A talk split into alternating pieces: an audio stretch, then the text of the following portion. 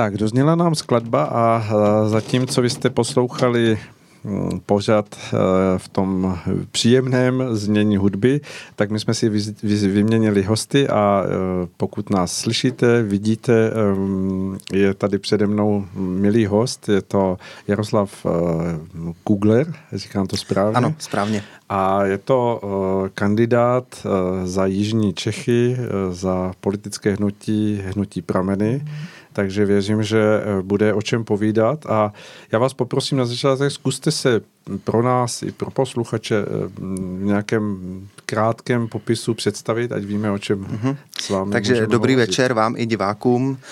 Eh, mé jméno je Jaroslav Kugler a jsem v současné době lídrem jeho českého kraje zahnutí Prameny a profesně působím celý život ve veřejné dopravě vlastně zvláštně, zvláště v té železniční uh-huh, dopravě. Uh-huh, uh-huh. Takže, takže je to takový můj obor specifický, se kterým jsem se i vydal v rámci, v rámci těch voleb hmm. do boje. Vy jste jeho Čech od, na, od narození naturálně, anebo nebo jste do Jižních Čech se nějakým způsobem dostal? No, já jsem se do těch Jižních Čech dostal, naplavil. Naplavil, no. Skrz prameny samozřejmě. ano. Pocházím ze středočeského kraje, z, mm-hmm. obce měst, z, z města Městec Králové, ano. kde se mimo jiné narodil podle pověsti Přemysl Takar II. Mm-hmm. No a do těch uh, Jižních Čech byla cesta dlouhá ještě přes Moravu, přes Náměšť nad Oslavou. A potom, až jsem se dostal do těch Chotovin, kdy jsem vlastně dostal místo uh, na jeho českém koordinátoru dopravy jako uh-huh. kontrolor uh, veřejné osobní dopravy a potom jsem tam dostal vlastně místo i uh, referenta železniční dopravy v rámci celého českého kraje a tak jsem doputoval až do Chotovin. Nechtělo se mi jezdit tři hodiny vlakem, uh-huh. znám ještě na to slavou. Hm, povězte mi, co vás přivedlo do modré armády. No, celý život jsem chtěl být agronom, protože no. taťka byl vlastně předseda družstva Aha.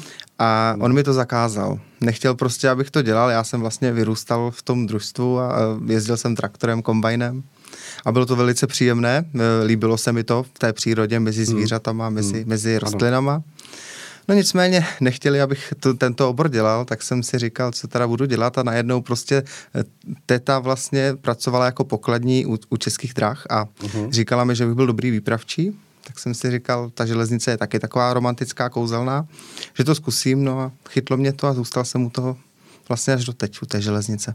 Hmm, tou zmínkou vaší tetě, že pracovala v pokladně, jste mi připomněl moje dětské zážitky, kdy mě vždycky fascinovalo, že člověk řekl, kam jede, eh, jakým vlakem chce jet, nebo eh, co, co by to mělo být. A, a ten člověk nebo ta paní většinou sáhla za sebe, kam si do těch kartiček vytáhla a vrazila je do takového stroje, který dvakrát cvaknul a vy jste měli jízdenku. Mm-hmm, tomu strojku se říká komposter Aha. a byly to takzvané lepenkové neboli Edmondsové jízden, eh, jízdenky, protože vlastně přednosta eh, anglické stanice Edmondson mm-hmm. vynalezl vlastně tyhle ty kartičky, aby se nedali falšovat jízdy vlakem. Mm, a vlastně převzali jsme to na železnici. To je nádherné. Mě to provázelo celé dětství. Ani nevím, jaké teď jsou jízdenky, ale předpokládám, že to bude nějaký šustivý papír od Dnes automatu. Dnes všechno z automatu, už to má termopapír na té termotiskárně a nebo e-shop eh, přes hmm. etiket, takže hmm. už, už to není takové kouzlo, jak to bylo dřív.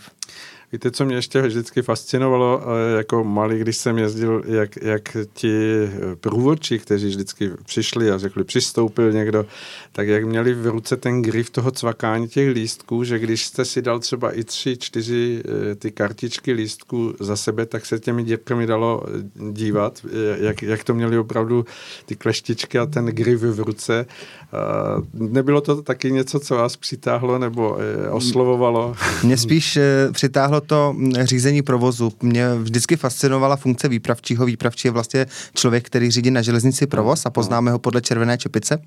Dřív ještě měl symbol výpravky, no, takovou tu takzvanou plácačku, datel, jak se tomu říkalo.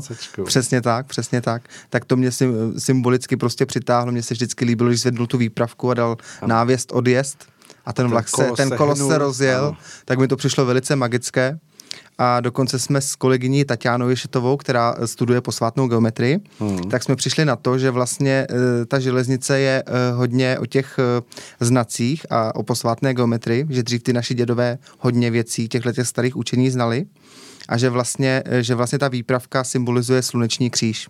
Mm-hmm. Takže vlastně ten výpravčí žehná tomu vlaku na další jízdu. Takže velice poetické, moc krásné. To, to je moc hezká symbolika. A nevím, jestli si to lidé vůbec uvědomují, že jsme obklopeni takovými symbolikami a takovými gesty, které se opravdu prolínají naším životem.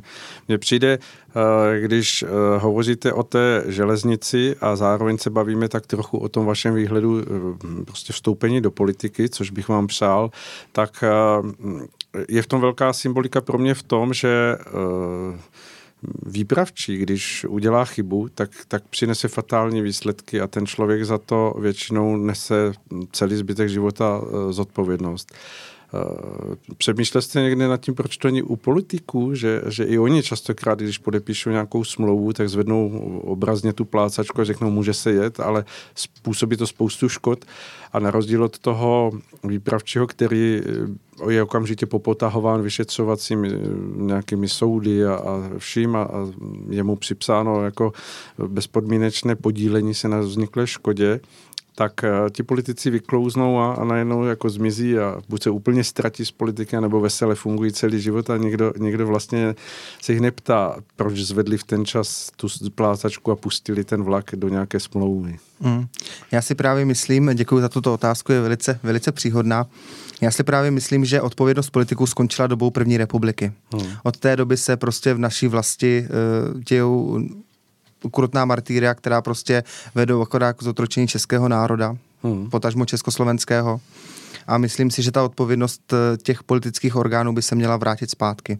Jak jsi nastínil, dneska nikdo za nic neodpovídá a když se člověk podívá do ústavy, že prezident republiky neodpovídá za svoje, za svoje rozhodnutí nebo za svoje činy, tak mi to přijde velice, velice tristní a velice bíjící do očí vůči občanům, protože přece jenom je to orgán dnes už volený vlastně volbou občanů mm. a měl by zodpovídat za to, co dělá, co říká za své činy. Měl by být takový ten duchovní otec celého toho národa, měl by nás trošku vést a měl by za to odpovídat. No.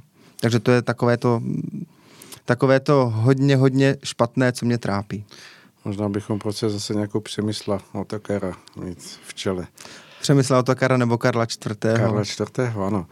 Eh, když hovoříte o jižních Čechách a mm, táboře nebo táborsku, kde teď asi eh, žijete, dýchá na vás nějakým způsobem ještě ten dozvuk toho husického hnutí, to, mm. to, té atmosféry toho, kdy, kdy opravdu na táboře vznikalo něco nového, nějaká nová vize ve středověku úplně takovém tom temném období, tak se najednou tady objevila záblesk něčeho, něčeho spojujícího, něčeho prolínajícího lidi navzájem. Mm-hmm. Já si myslím, že právě v tom jeho českém duchu těch lidí, těch původních obyvatel, je to hodně vidět. Mm. Že oni jsou takový průbojní, rázní, ale přitom jsou velice srdeční a mají, mají tu svoji krajinu rádi, protože Jižní Čechy jsou vlastně hodně inspirativní jak pro herce, tak i pro různé scénáristy a, a režiséry, Vyspan Troška, který vlastně je taky z Jižních Čech. Uhum. A uh, co se týče uh, mého pobytu, já jsem vlastně v Jižních Čechách od roku 2016. Uhum. Bydlím v obci Chotoviny, která je asi 7 kilometrů u tábora, směrem na Prahu. A já si to velice užívám, protože vlastně my, eh, my tam máme okolo sebe velký blaník kousek, vedle mě je Miličín, tam je Miličínský lev, ano, který vlastně podle pověsti, Sibiř. ano, hmm. který po, podle pověsti přivolá blanické rytíře a probudí, až bude Praze nejhůř, hmm. nebo České vlasti. No a tábor samozřejmě město husitů a ta atmosféra vždycky, když jdu po náměstí v táboře, po tom starém, tak tam dýchá hodně, hodně docela jsem takový senzitivní, takže to dokážu i nacítit a vždycky si představuji, jaký to asi bylo, když tam ještě byl Jan Žižka. Možná bychom ho také potřebovali v dnešní době. Určitě. Tím jeho palcátem a rozhodností. Uh, vy jste zmiňoval tu, to, to, ten váš eh, životní, eh, pracovní určitý záměr, nebo ne záměr, ale to, k čemu jste dospěl, že jste spojen s tou železnicí a jste s ní spojen jako státní zaměstnanec, nebo teď máte vlastně nějakou eh, instituci, která spolupracuje se železnicí? Eh, já jsem vlastně generálním ředitelem eh, železniční společnosti, teď nevím, jestli můžu sdělit. Asi raději ne, raději protože ne. kdo ví, kdo nás bude poslouchat. Rozumím, prostě takže železniční společnosti. společnosti a tato společnost provozuje vedle železniční dopravy také autobusovou dopravu, nákladní železniční dopravu a ve spolupráci se státním podnikem Česká pošta také poštovní služby. Hmm. V současné době tedy se potýkáme samozřejmě s následky koronaviru, protože těch podniků železničních, kterých to, které to vlastně zasáhlo, celý ten virus v rámci ekonomiky je velice, velice hodně. Hmm. A bohužel stát se zachoval k železnici macešsky, což vlastně má dozvuky až nyní a vypadá to, vypadá to velice špatně s tou železniční dopravou. Hmm. Už jenom státní podnik České dráhy je eh, někde 6 miliard v mínusu, což je, což je hodně špatné, protože ta železniční eh, doprava eh, za chvíli skolabuje s tímhle přístupem státu. Hmm. A tuším, že před nějakou dobou nastoupil nový ředitel uh, Drah a sliboval, že s tím udělá jako velké změny. Uh, Znám kolegu, který je eh, člen dozorčí rady Českých drah, taky bydlí v táboře, velice slušný člověk, nebudu ho raději jmenovat, uh-huh. aby neměl nepříjemnosti, ale uh, on se dostal do vedení Českých drah svojí pílí, svojí prací a právě mají tam nového pana ředitele, pana Bednárika, a e, je vidět, že po nástupu pana ředitele se, se dějí věci a spouští se mechanismy v rámci českých drah a v rámci té reorganizace společnosti, protože uh, ta společnost fungovala promiňte mi ten výraz, ještě socialistickým způsobem až do roku 2020, hmm. kdy vlastně si vůbec nepřipouštěl ten podnik, že, že ta železniční doprava je už dneska, není to, že to prostě není biznis jenom českých drah, ale že tady je spoustu sou, soukromých subjektů. Ano. Dnes vlastně na železnici máme 13 osobních dopravců uh-huh. a okolo 110 nákladních dopravců, což Aha, si myslím, že je no, no, dost velká konkurence. Jo, je, je to ve statistikách hmm. Českého statistického úřadu a e, ty české dráhy prostě zaspaly dobu. Jo, je to tím, že to je tak velký mechanismus, že, že má prostě leta zajeté procesy řízení a těžko se s tím hýbe, s tím kolosem. Ale e, bohužel ku jejich neprospěchu dochází k tomu, že e, každý objednatel dopravy, ať už to jsou kraje v rámci regionální dopravy nebo ministerstvo dopravy v rámci dálkové dopravy, vypisuje každý, eh, každé nějaké období soutěž uh-huh. na toho dopravce, uh-huh. no a ve většině případů ty české dráhy neobstojí. Uh-huh. Takže vlastně nahradí soukromý dopravce a to teritorium českých drah se samozřejmě snižuje a zmenšuje. A oni už přemýšlí o tom, že, že půjdou do, do zahraničí, což si myslím, že národní dopravce, který je zřízen pro účely eh, českého státu, aby, aby podnikal na, na území jako jiného státu, je i vůči tomu druhému státu, který také má svého národního dopravce, velice neetické, no, ale prostě je to asi věc názoru a ta ekonomická situace k tomu nutí. Hmm. Předpokládám, že by asi zvolili spíš nějakou Indii nebo, nebo Turecko nebo nějakou takovou lokalitu, než třeba jít do výbě, výběrových řízení v Japonsku. No, oni chtěli na Slovensko, co vím, poslední, hmm. poslední eh, zprávu. Měli na trať Bratislava Komárno, kde vlastně je, jezdil dopravce RegioJet a teď mu tam skončila smlouva, nakonec tam teda budou jezdit zase slovenské státní dráhy, hmm. ale co, se, co se týče jejich eh, expandování v rámci jako Evropy, přesně nevím, jak to teďka mají, ale vím že, vím, že tyto výhledy byly, ale myslím si, že by se právě ten národní dopravce měl zaměřit na ten lokální trh. Hmm. Když už se eh, budeme držet toho tématu eh, železnice a vůbec dopravy, jak, jak vidíte vy budoucnost železnice v kontextu elektromobility, vůbec moderní doby? Není to, není to ten mastodont, který se šíne po kolejích a který už mu pomalu odzvonuje proti nějakým dronům a, a daleko pohyblivějším mm, mobilním prostředkům? Nebo myslíte, že, že to kotvení právě těch pražců v zemi dává jistotu a že, že přežije všechno? No, děkuji za tu otázku. Já, si, já, si, já se osobně domnívám, a není to jenom názor můj, ale i několika expertů v rámci, v rámci rezortu dopravy. Uh-huh. A vlastně i Evropská unie chce jít tou, tímto směrem. Železniční doprava by měla být v rámci dopravní obslužnosti krajů, krajů, regionů a v rámci Evropy vlastně páteřní sítí dopravy, uh-huh. na kterou budou navizovat, navazovat i ostatní druhy dopravy a měla by se eliminovat individuální automobilová doprava. Eh, když se podíváme na dnešní situaci eh, u nás v České republice, tak vlastně máme nejhustší železniční síť ve střední Evropě. No, tím jsme vždycky vynikali, že? Tím jsme vynikali a bohužel i v dnešní době dochází k uzavírání regionálních tratí, které jsou vlastně důležité pro význam toho regionu hmm. daného. A eh, vláda, vláda potažmo kraje, které vlastně objednávají veřejnou osobní dopravu v rámci svého působení, což si myslím, že je taky velký problém, protože podle mě by to mělo být centrálně z ministerstva dopravy, tak jako mají model na Slovensku. Uh-huh tak, tak právě dochází k tomu zastavování těch tratí a myslím si, myslím si, že to zrovna nevede k té efektivitě provozu a když si vezmete, že jsme transitující země v rámci, v rámci Evropy, kolik tady projede třeba kamionů?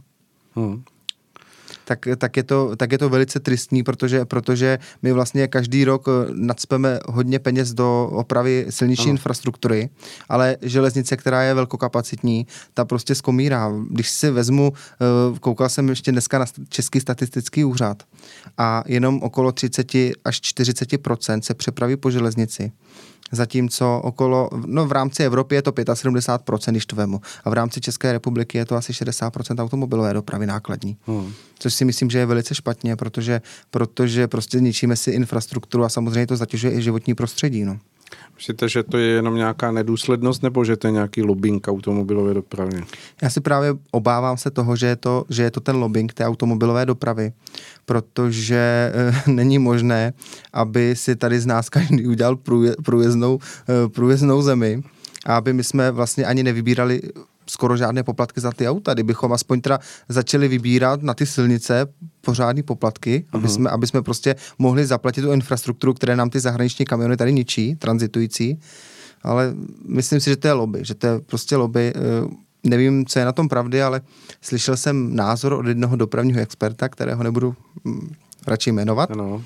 Ten mi říkal, že ještě než jsme vstoupili do Evropské unie, takže eh, tady probíhala kontrola z Evropské banky světové, no, pardon, Evrop, z Evropské, Evropské banky, banky centrální. centrální. A uh, oni řekli, máte moc uh, nákladu na železnici, převěte to na automobily. Uh-huh. A museli jsme to udělat před vstupem do Evropské unie a museli jsme, museli jsme prostě převést všechno na automobily, no většinu.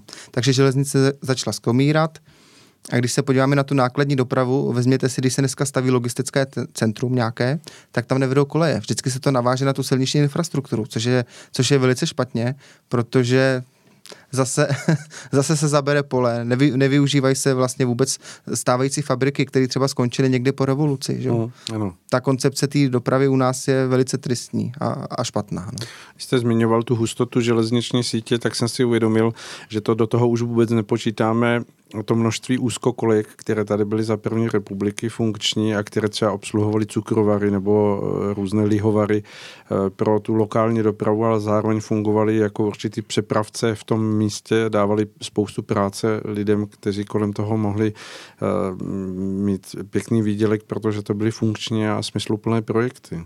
Přesně tak, přesně tak. Mnoho těchto mm, regionálních tratí úzkorozchodných zaniklo.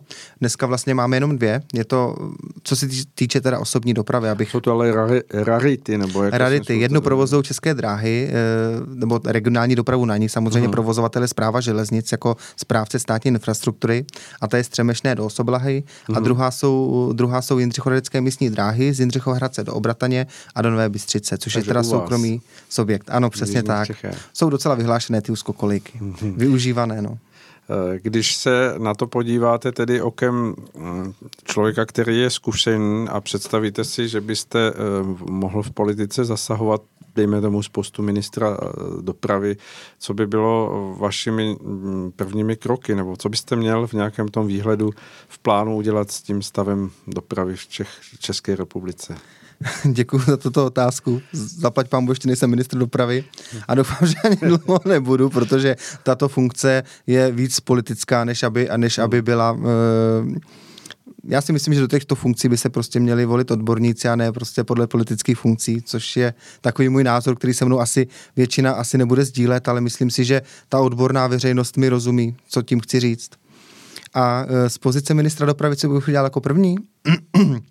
Já bych eh, vyjmul z rezortu ministerstva vnitra státní podnik Česká pošta a vrátil bych ji zpátky pod eh, ministerstvo, ministerstvo dopravy. dopravy a spojů. Uh-huh. Proč? Aby, aby, protože na ministerstvu to funguje tak, na ministerstvo vnitra, že tam je jedna až dvě paní, které se o tu poštu vlastně starají. Oddělení tam na to vůbec není. Mm-hmm. A ta česká pošta je tak jakoby stranou a funguje si a žije si svým životem. A je to i vidět na těch službách a na tom, jak prostě skomírá. Od roku 2022, od začátku se e, vlastně Česká pošta připravuje na restrukturalizaci a ta spočívá v tom, že se rozdělí na dva podniky. Jeden podnik, který vlastně bude fungovat v rámci toho, že bude provozovat tu státní infrastrukturu, to znamená listovní, listovní služby v rámci státu, co vlastně ano, mají poštovní licenci. Ano, přesně tak. A druhá bude vlastně ta komerční v těch balíkových službách. Za mě osobně tento koncept, který oni si vzali ze železnice, kdy se v roce 2007 rozdělili české dráhy státní organizace na dva podniky, na státní podnik, na státní podnik zpráva železnic a na státní podnik České dráhy, nebo už to potom vznikla jako akciová společnost České dráhy. A není to dobrý koncept, aby provozovatel dráhy se oddělil od toho dopravce. A oni přesně říkají, my oddělíme infrastrukturu, to znamená poštovní kamenné pobočky, od toho provozovatele té, s proměnutím jakože dráhy, když to mm-hmm. při, při, přirovnáme k té železnici. Ano. Ale e, podle mě ta Česká pošta už dávno zaspala dobu, protože daleko, daleko před ní je spoustu spedičních firm, jedna velká červená je předbíhá, hodně je předbíhá. Jednu pobočku jich taky provozujeme. Ano vedle, vedle poboček českých pošt. A když vidím ten objem těch balíků, který, eh, který projdou vlastně stejným přepravním místem, že to máme v rámci jedné budovy v těch hotovinách, společnosti. té červené společnosti, tak se to nedá absolutně srovnat. Jo. Hmm. Je to takové, eh, řekl bych, ta Česká pošta je velmi neflexibilní a eh, šetří na zaměstnancích místo, aby prostě zefektivnila svůj provoz. No. Hmm. Ještě se vás zeptám, jestli máte nějaký plán nebo mm, měl byste nějakou představu, jak eh, mm, eliminovat to automobilové lobby, protože si myslím, že mnoho, mnoho lidí to zajímá právě těch, kteří vidí ty, ten enormní nárůst kamionů na silnicích, ničení hmm, silnic, určitě. nehodovosti, všechno to, co s tím souvisí. Já bych si vzal příklad ze Švýcarska. Ve Švýcarsku chcete transitovat přes zemi, musíte najet na vlak, autovlak a autovlakem jedete skrz tu zemi. Hmm. Myslím si, že tento eh, model tady byl až do roku 1997. Ano, Ty vlaky se jmenovaly Rola, ano. přesně tak, a velice dobře to fungovalo. Samozřejmě se vstupem do Evropské unie se všechny tyto vymoženosti tehdejší doby prostě zrušily a my najednou koukáme na to, že jsme zaplaveni kamiony, že na silnicích se nedá hnout, hmm. zrůstají nehody, samozřejmě, což nahrává zase systému a pojišťovnám, že jo. Hmm a, a my jsme najednou zaplaveni autama a nevíme, co s tím. No. Já si myslím, že jediný, jediný koncepční řešení je takový, udělat tu koncepci, ano, transitujete přes naši zemi, najete si na železnici, přejeďte, za, za den, za dva jste přepraveni a jděte si zase dál, protože, protože eh, pokud, pokud prostě nesefektivníme eh, to transitování skrz tu naši republiku a nepřevedeme to na železnici, tak 75% přepravních výkonů, jak jsem již řekl, v Evropské unii je po, po silnici. A nám to pořád narůstá tady v České republice. No. Podívejte se na poslední statistiky, na, pos, na, na statistiky posledních let, jo, jak to vypadá. Hmm. A my prostě, my prostě, eh, my prostě se tady utopíme za chvíli v těch autech. No.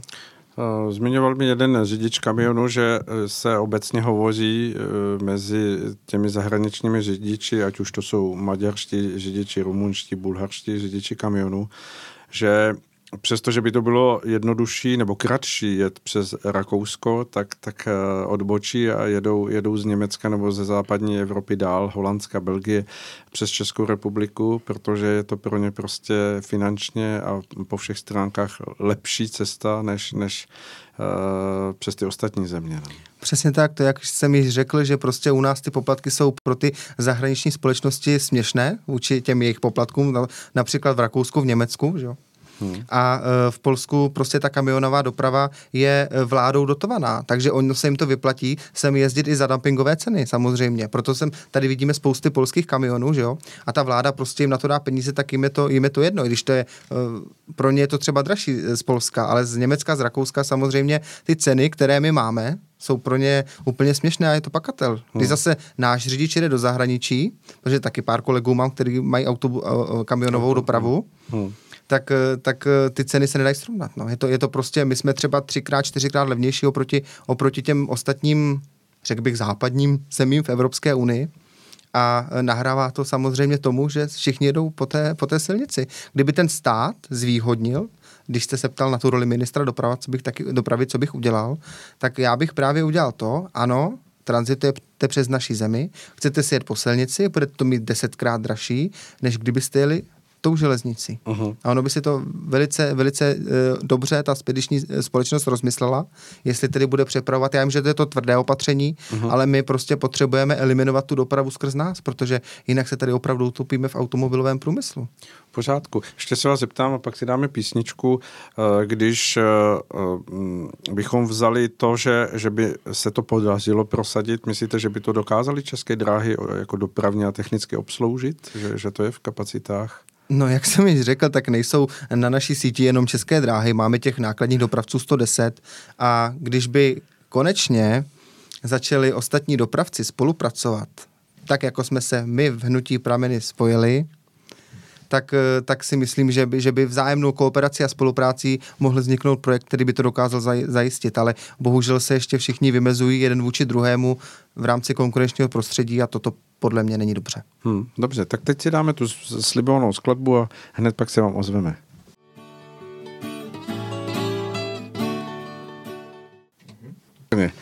Tak uh, už jsme zpátky v obraze, tak uh, kdo mě neslyšel, tak jsem uváděl, že naším hostem je stále Jaroslav Kugler.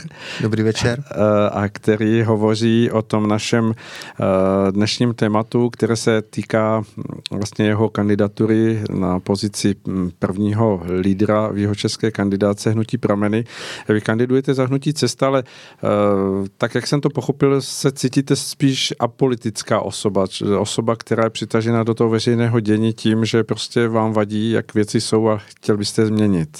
Přesně tak, já se uh, snažím být uh, velice apolitický, uh, nechci se angažovat nikde, nicméně hnutí cesta mě oslovilo uh, svým jednáním, svými počiny a uh, teď, když jsem poznal vás, všechny kolegy v hnutí prameny a vidím tu, tu mnohorodost, jak všichni mají ten zápal a, a tu dobrou vůli něco změnit a to, a tu, to krásné srdce všech těch lidí a, a ten elán prostě jít do toho a něco tady zlepšit, tak eh, to je pro mě velká čest být eh, vaším kolegou a eh, prostě podílet se, spolu podílet se na, na obnovení hodnot, tradic a prostě nevím, co k tomu říct, jsem z toho v rozpacích, ale mám z toho velkou radost. Hmm, tak věřme, že to tak budou vnímat i naši eh, posluchači, diváci a hm, snad i voliči eh, Hnutí prameny s číslem 10. Eh, dovolím si připomenout. V tom vašem povídání cítit určitý druh jakési hm, vnímavosti nebo uh, citlivosti, jak, jak, jak se cítíte být jako člověk, který se narodil v české zemi, žije tady, uh, má uh, spojené svoje uh, osudy od dětství s touto zemí. Jak, jak to všechno prožíváte, jak to vnímáte v tom kontextu dnešní doby? Pro mě je to velká čest. Já už jsem od malička býval velkým vlastencem a nikdy jsem si nedokázal vysvětlit proč. Až odstupem doby jsem vlastně zjistil, nebo už takhle v první třídě, když maminka mi řekla, že tatínková prababička byla neteří Tomáše Garika Masaryka mm-hmm. a měli jsme vlastně, ona bydlela v Oseku Duchcova a měli jsme fotografii, jak ona mu sedí na koleni tak, tak jsem si vlastně uvědomil, že, že to je něco velkého a že mě prostě čeká něco, co, uh, co prostě budu muset vykonat pro ten národ. Já jsem vždycky, vždycky jsem si nedokázal vysvětlit, proč prostě mě tak se dotýká hymna, proč mě to bere tak jako za srdce a proč prostě mám takový vztah té české zemi. Pak se objeví synchronicity, narodím se tam, kde přesně přemysl Takar druhý. Pak mě to eh, zavane do tábora, na Táborsko a, a čím víc, čím víc pozoruju ty synchronicity toho života a kam mě prostě ty cesty páně zavedou v uvozovkách, tak eh, jsem, jsem prostě moc rád za to, že tady můžu být a že, že ta česká kotlina je pro mě velice zajímavá a eh, samozřejmě nejenom česká, protože já mám kořeny na Slovensku, děda byl Slovák uh-huh. od eh, Topolčan a jezdili jsme od malečka na Slovensko, takže pro mě československý národ pořád jako funguje jako jeden celek a e, cítím i s nima hodně, takže když tam teďka probíhaly protesty na Slovensku proti vládě před parlamentem, tak já jsem to pozoroval s nadšením a schutí, e, jak Slováci vlastně protestovali, ale, e, ale prostě bolí mě to, bolí mě to prostě, e, že nás rozdělili, no. Hmm. Já, já to vnímám prostě jako jeden celek, jako jeden národ a prostě podle mě Československo by mělo být zase, zase spojeno dohromady. A cítíte se být tím jedním z těch, kteří hovoří o tom, že jsme byli rozděleni vlastně bez jakéhokoliv mm, souhlasu nebo nějakého spojení s tím, že si o tom lidé rozhodli sami v nějakém referendu? Přesně tak. Já, já můj, mým koníčkem jedním je studování práva. Mm-hmm. A já studuju paragrafy, všichni se mi kolegové smějou, že jsem jako chodící encyklopedie, ale zase člověk se z toho něco dozví a vy, vlastně studuji historii, jak se vyvíjelo právo, že jo. A vím, že když existoval zákon o Československé federativní republice, uh-huh. že tam jedním, eh, jedním z bodů bylo, že eh, o rozdělení České a Slovenské republiky se musí hlasovat v referendu. Takže za mě je to prostě proti, protiprávní a e, pořád a i, i duševně je to cítit, že ty Slováci a Češi prostě drží spolu. Nikdy jsme se neublížili a zároveň jsme se vždycky podpořili. Je to vidět i v tom schvalování zákonu, že Češi něco odhlasují, Slováci to zavedou taky. Je to i na té železnici hodně cítit, že české hmm. a slovenské dráhy fungují, fungují ruku v ruce. Takže za mě, za mě je to prostě něco neslíchaného a jako národy bychom měli být prostě jeden. Hmm. Myslíte si, že jsme se už od sebe tak nevzdálili, že, že by to spojení zase nějaká část lidí vnímala, že, že už by chtěli zůstat sami, že, že, že by se dokázali ti lidé přesvědčit, aby to zkusili znova spolu s Čechy a Češi zase zpátky se Slováky? Já nevím, já, eh, já nevím, jestli to není jenom můj subjektivní uh, dojem, ale znám spoustu Slováků, kteří vlastně říkali, že sice nadávali na to, že Češi rozkazovali a měli všechno v Praze, ano ale, ale zase na druhou stranu, že zase jim tak špatně nebylo. Hmm. Že, že prostě viděli tu sounáležitost toho národa, že jsme si prostě vzájemně pomáhali. Což neříkám, že se neděje i dneska, ale samozřejmě najdou se někteří jedinci, nebo i třeba většina, která by nechtěla spojení, ale to je asi věc, věc názoru toho člověka. No. Já jenom za sebe můžu říct, že za mě je ten slovenský národ prostě krvi mi ži, eh, koluje prostě československá krev, tak tomu i bude, přesně no. tak, v žilách. Eh, zmiňoval jste na začátku našeho povídání ten váš vztah k první republice, ta, tomu, tomu období vlastně vzniku České republiky až do, do toho uh, nešťastného období konce 30. let. Co, co, co na vás nejvíce dýchá z toho období jako, jako určitá motivace k tomu, abyste skrze tu první republiku vnímal nějakou hrdost a určitě, určitou eh, vnitřní mm, větší propojenost s tím pojmem češství nebo česko, českoslovenští eh, to, to, toho, toho prostě národního spojení, které, které v tu dobu bylo přirozené, nebo lidé to tak vnímali. Mm-hmm. Já prostě tak nějak asi nedokážu pocity přesně popsat, co to je, ale v srdci to je naprosto přesně. Eh, je to prostě něco, co když se podívám, jak fungoval Československý parlament, nebo za jakých okolností vznikala Československá republika, a jak ten můj prapředek eh, bojoval spolu s kolegy, aby prostě měli samostatný československý stát, tak pro mě je to pro mě to, co se děje dnes, je prostě velké pošlapání toho, co ti naši dědové prostě vybudovali. Já si myslím, že oni si zaslouží, aby my jsme měli při nejmenším stejnou ústu k tomu státnímu zřízení, které oni pro nás vybudovali, aby my jsme tady mohli žít svobodně, tak jako ji měli oni. Hmm. Protože, protože uh, oni nic nedělali jenom tak a čím dál tím víc si myslím, že přemysl, přemýšleli prostě dopředu. Hmm. Že i dnes najdeme pozůstatky, já se třeba kouknu, jak jsem i říkal, tu železnici, i když ta vznikla samozřejmě v dobách Rakouska-Uherska, ale rozkvět taky přišel za doby první republiky mm. samozřejmě. A uh, když to vidím zpětně, tak si pořád říkám, oni jak kdyby věděli, že přijde tady tato doba a uh, když si vezmete jenom téma Benešovy dekrety, tak Edward Beneš napsal do těch dekretů, že ať kdokoliv bude chtít ty Benešovy dekrety prolomit, uh-huh. takže se nemáme jako národ dát. Jak on kdyby věděl, že přijdou prostě další lidi, národ, národnosti, ostatní v rámci Evropy, který je budou chtít prolomit. Hmm. Takže ty dědové, já si myslím, že inspirace je to velká a že my prostě můžeme čerpat z těch jejich zkušeností. Hmm. Z toho vašeho pohledu vnímám opravdu jako veliké srdce pro vlast. Když se hm, podíváme na to období eh, konce 30. let, myslíte si, že jsme jako Čechoslováci měli bojovat, že jsme se měli bránit, že to byla chyba historická? Já si myslím, že doktor Edward Beneš v tu chvíli udělal jednu z nejzásadnějších chyb, kterou kdy mohl udělat. Nicméně samozřejmě to, že nás západní spojenci eh, zradili a on v tom zůstal sám, je, je, je věc eh, špatná. Samozřejmě vypovídá to něco o tom, že jsme pořád jenom lidi, že prostě ne, nikdy nevíme, jak bychom se rozhodli my uh-huh. v případě Francie, ano. Že Anglie. Ale e, za mě, e, kdybychom se bránili, jelikož jsme měli československé opevnění velice dobré a armáda v té době také měla velkou, velkou sílu, československá morálku. a morálku, přesně tak, byli to velcí vlastenci, četníci, četníci, vojáci a všichni vlastně tyhle ty bezpečnostní, všechny tyhle ty bezpečnostní složky, takže bychom se ubránili, protože Hitler ještě v tu dobu nebyl vyzbrojen tak, jak se, jak se dělal. Uh-huh. Mohlo to být všechno jinak, ale bohužel jsme, jsme, jsme tady a jestli můžu říct za mě, tak já tu dobu roku 1938-39 vnímám velkou synchronicitu, synchronicitu v tom, že my jsme vlastně v ní znova.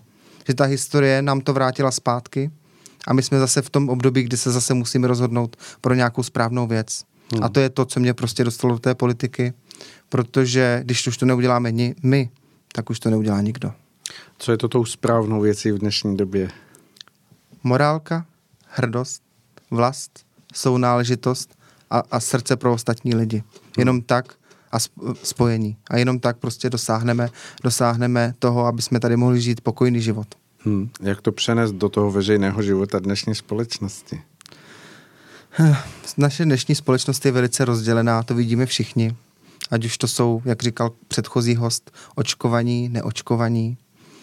Já bych jenom chtěl promluvit k národu a chtěl bych mu říct, že byť se nás snaží ty mocnosti a skryté, skryté síly a vlády e, ovládat skrz to, že oni si hrajou a rozdělují nás mm-hmm. a baví se nahoře, jak my se e, jeden vůči druhému vymezujeme. Mm-hmm. Takže mají zapojit srdce a že prostě e, si, si mají jenom říct, že je to jenom hra a že, že prostě nezáleží, jestli jsem modrej, černý, zelený, očkovaný, neočkovaný, ale že naší první a e, zásadní prioritou by mělo být to, že chceme všichni fungovat v rámci, v rámci národa, v rámci světa, v míru a chceme prostě mít e, se všichni rádi jeden druhýho a měli bychom si prostě, měli bychom si prostě říct, že nebudeme sloužit tomu systému, který prostě nás tady ovládá. Hmm. Prostě říct si dost, a spojit se. To je jediné, co, co v tuto chvíli můžeme udělat a to je ta jediná správná věc, na kterou jste se ptal. Děkuji, to jsou nádherná slova. Je, přichází mi k tomu to, že mnoho lidí je tím, tím vlivem toho, o čem vy hovoříte, co, co současně rozděluje a nějakým způsobem destruuje tu společnost v jejich hodnotách, že, že, že lidé přijímají tu nabídnutou jednoduchost toho, toho existování, ať už je to jakýsi konzumní způsob života, nebo takové to povrchní, co, co se nějakým způsobem nabízí i hned, co to se člověk rozhlédne. A když to, to, to hlubší, to poznání něčeho hlubšího vyžaduje od každého z nás eh, pohyb, námahu. Eh, není to jednoduché. Eh, co byste poradil lidem jako návod k tomu, mm, je, je, odkud mají, nebo odkud by měli lidé začít v tom svém uvažování, aby se mohli spolu podílet odpovědně na budování nějakého lepšího společenství uh-huh. lidí. Uh-huh. Děkuji za otázku, je velice, velice příhodná, hezká a podle mě musí začít každé ve svém, každý ve svém srdci. Tam najde tu odpověď. Já vždycky, když se mě někdo ze zaměstnanců nebo kolegů zeptá, co má udělat správně, ať už je to plácnou manažerské rozhodování, anebo rozhodování o sobě samém, tak já vždycky řeknu, když ti to řeknu já, řeknu ti to jinak. Když ti to řekne někdo jiný, řekne ti to jinak. I když se dva názory shodnou, tak ten, ten názor nemusí být správný. Ten názor vždycky najde člověk ve svém srdci mm-hmm. a musí to cítit. Pokud to necítí, že je to správné a pokud s tím nesouzní, tak ví, to je takový vodítko, že ví, že jde prostě špatným směrem. A když to cítí, vybruje to v něm a je to prostě součástí jeho a souzní s tím, tak to je ten správný směr, kterým se má dát. Připomínáte mi svým pohledem na tu věc, moudrým pohledem slova, kde se hovoří o tom, že mm, ve výsledku, co je dobré a co mm, dobré není, cítí každý až do konečku svých prstů, jen v tom posledním rozhodnutí pak dává přednost něčemu, co, co to přehluší. Přesně tak a to je přesně, to je přesně ten systém, který nás tady omezuje, ten konzumní život, který nás tahá do toho teď, hned, tady, pres, stres a vlastně člověk vůbec nemá čas se zamyslet nad tím, co vlastně z toho vnitřku svého chce. A že vlastně uh, úplně, úplně ten systém donutí toho člověka, aby ztratil sám sebe. A já si myslím, že hodně, nad tím jsem hodně přemýšlel, že když se někdo pak dostane do důchodu a přestane mu ten stres a ten pres a to všechno, takže si začne uvědomovat, že celý život promarnil. Uh-huh. Znám ty příklady u nás v rodině, kdy prostě babička, děda si řeknou, že vlastně celý život dělali něco, co vlastně ani dělat nechtěli. Uh-huh. A že si to v mládí představovali úplně jinak, ale že ten systém je vlastně do toho vtáhnul.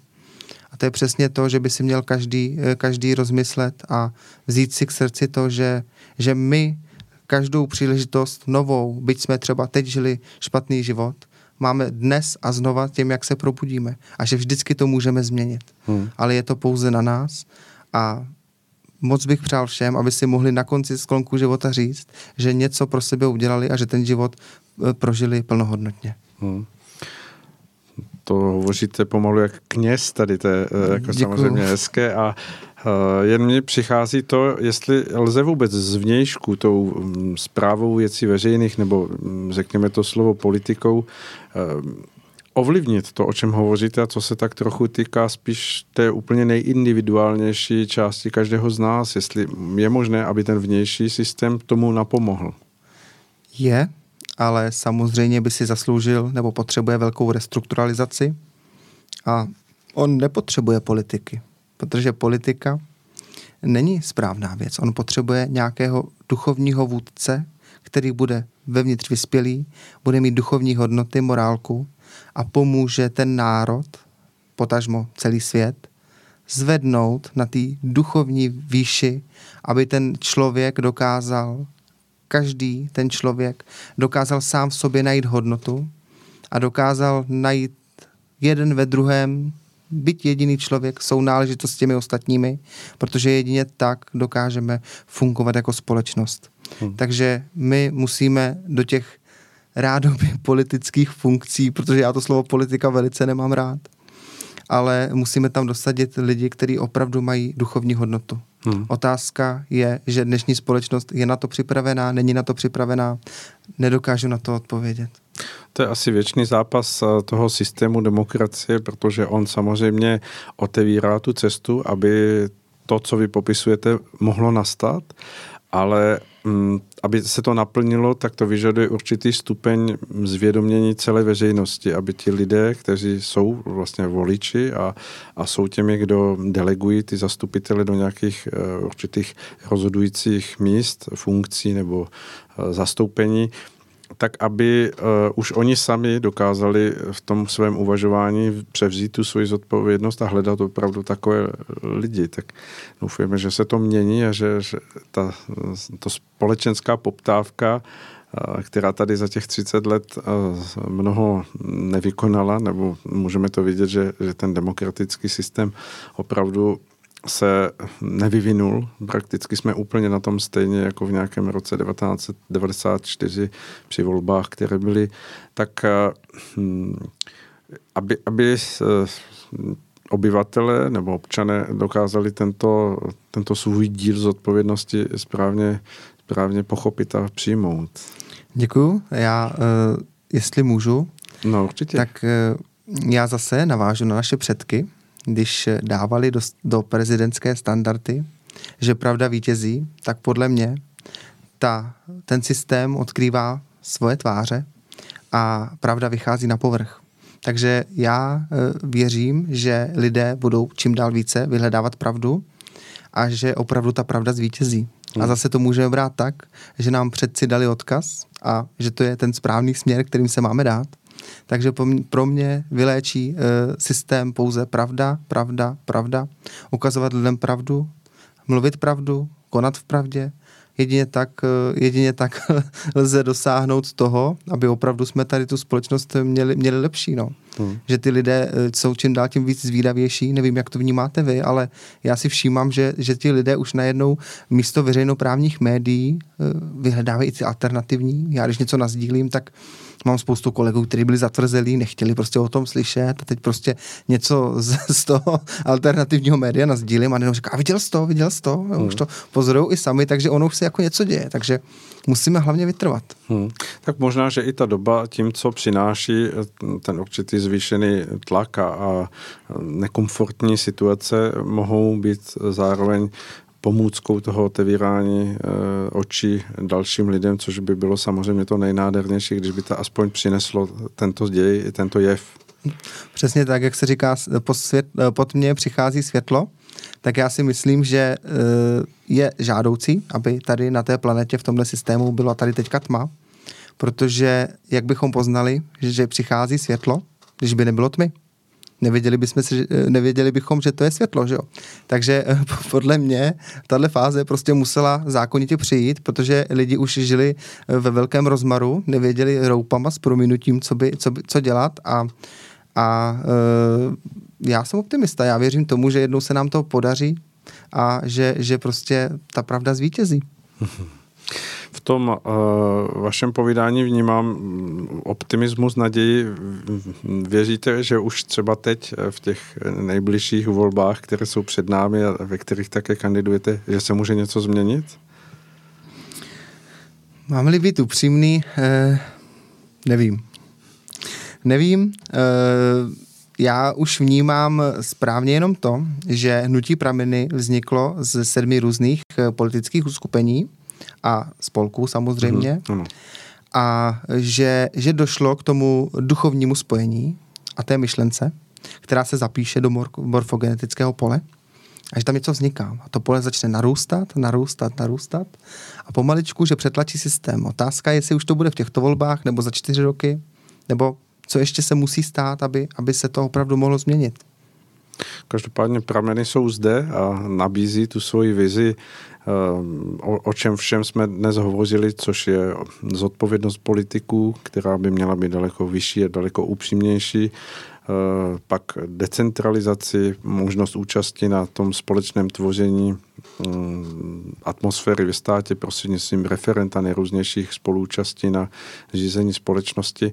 Takže nabídka pramenů je určitě velká a Eh, je jenom na všech těch, kdo hledají, aby, aby se zabývali tou vizí, kterou prameny přináší. Já věřím tomu, že eh, když lidé zapojí srdce, takže to srdce k nám dovede. Protože zákony, zákony ve smíru jsou nevyspytatelné. Dobře. Víte, že uh, tu vlajku Pravda vítězí na Pražském hradě nechal vlastně tam umístit prezident Masaryk? Že vím, to byl jeho počin. Vím.